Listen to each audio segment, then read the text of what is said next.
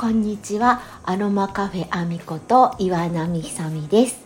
えーと本日は第2回目の放送ということで、えー移住について私たちは東京からあの五輪久保というところでリンゴを育てるためにあのこの立科町に来たんですけど、えーその移住についてのお話をしたいと思います。どうぞよろしくお願いします。早速ですがどうしてあの立科町の五輪久保で今りんご農園をやっているかっていうのはですね4年前に夏休みに北八ヶ岳の白駒池に遊びに来たのがきっかけです。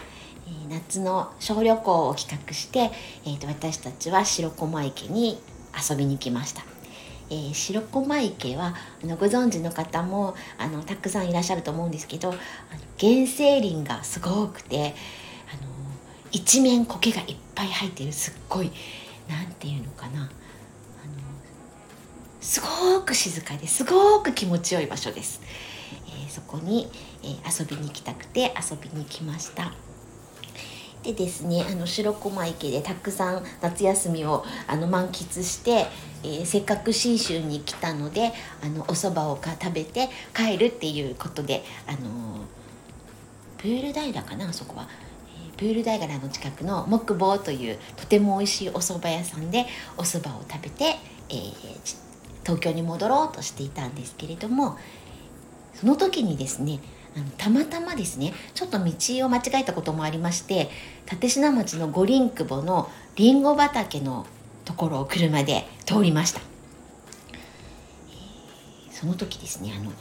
あまりにすごいりんご畑にもう主人がすごい大感動しておりまして「神々しいりんごだりんごの木だ!」夏の、え、りんごの木はまだ、えーそうですね。赤くもなってないしちょっとあのこれりんごの木だよって私みたいにりんごの木をあまり詳しくない人は 教えてもらわなきゃちょっと分かんない感じだったんですけど、あの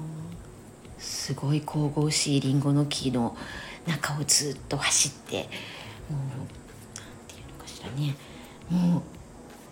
すごいすごいなんていうの大きな出会いというかあの神々しいりんごのお土産をりんごの木のあの姿を見れたというですねなんかちょっと思いがけない体験をして東京に戻ってきました。でその後なんですけどそれから間もなく、えーそんなに日にちが空いてない次の週か次の次の週かくらいのお休みにあのたまたま農業フェアに遊びに行ったんですね。あのちょっと散歩がてら行くくらいだ特に目的のないあの目的がないそうあの決まってたわけじゃないんですよちょっと散歩がてら行ってみましょうかぐらいの感じであのサンシャインでやってる農業フェアに行くことにしました。でまだコロナの前だったのであの全国からたくさんの農業関連の方が見えていてびっくりするぐらい私はと農業フェアって初めて行ったのでこんなに若い人がいっぱい来るイベントなんだと思ってすごくびっくりしたんですけどそこでなんと立科町の方たちもブースを出しておられて、えーリンゴ農家を募集してたんですね。リンゴ農家やる人を募集するために立科町の方はそちらの農業フェアにこの農業フェアにあの来てらしたんですね。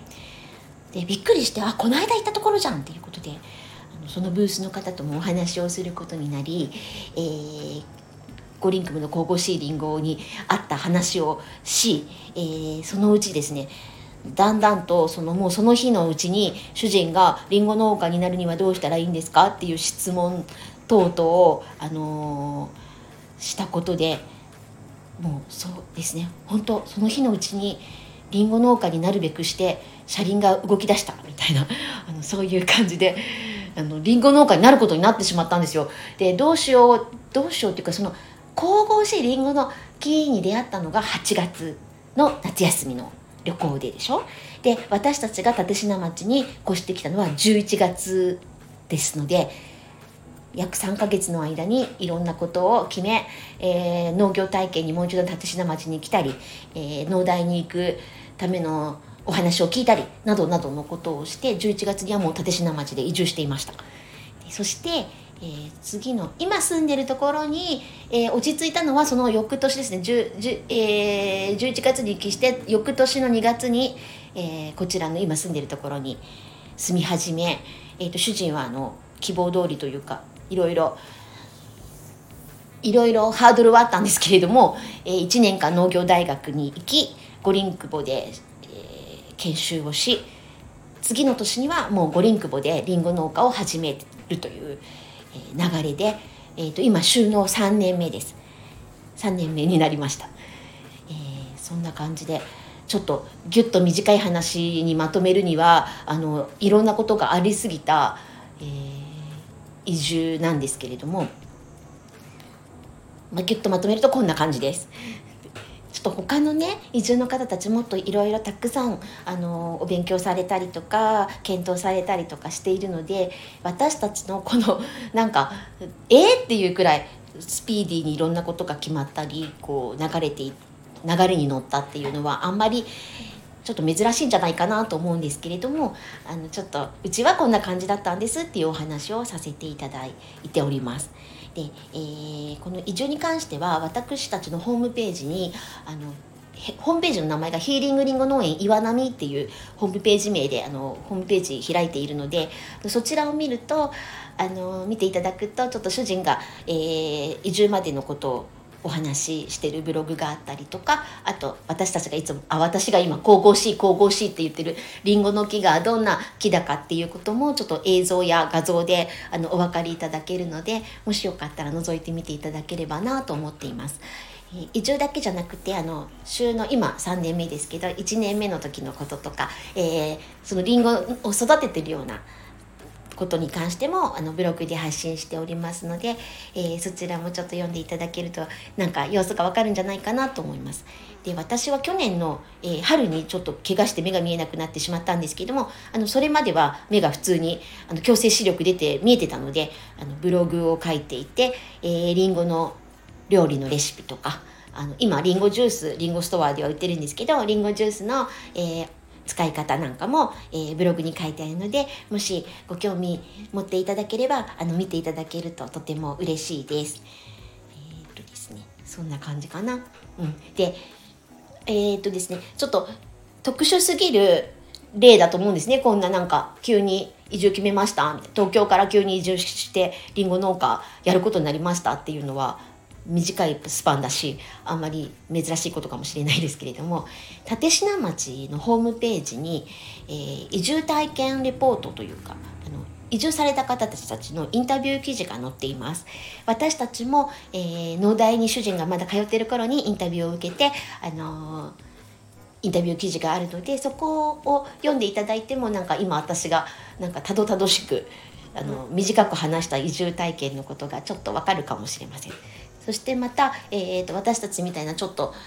変わった体験の移住ではなくて他にも立島町にはたくさんの移住の方がいらしてあのたくさん移住体験の記事が載っているのでもしあのこそういうのに興味あるなっていう方はそちらも見ていただけるといいんじゃないかなと思っています。えー、そんな感じでちょっととなんだろう一つ一つのお話をあの膨らましてったらもうもう一回じゃ全然足りないぐらいたくさんの移住体験っていうかあの流れがあるんですけれども、まあ、今日はこんな感じであのお知らせをさせていただきました。え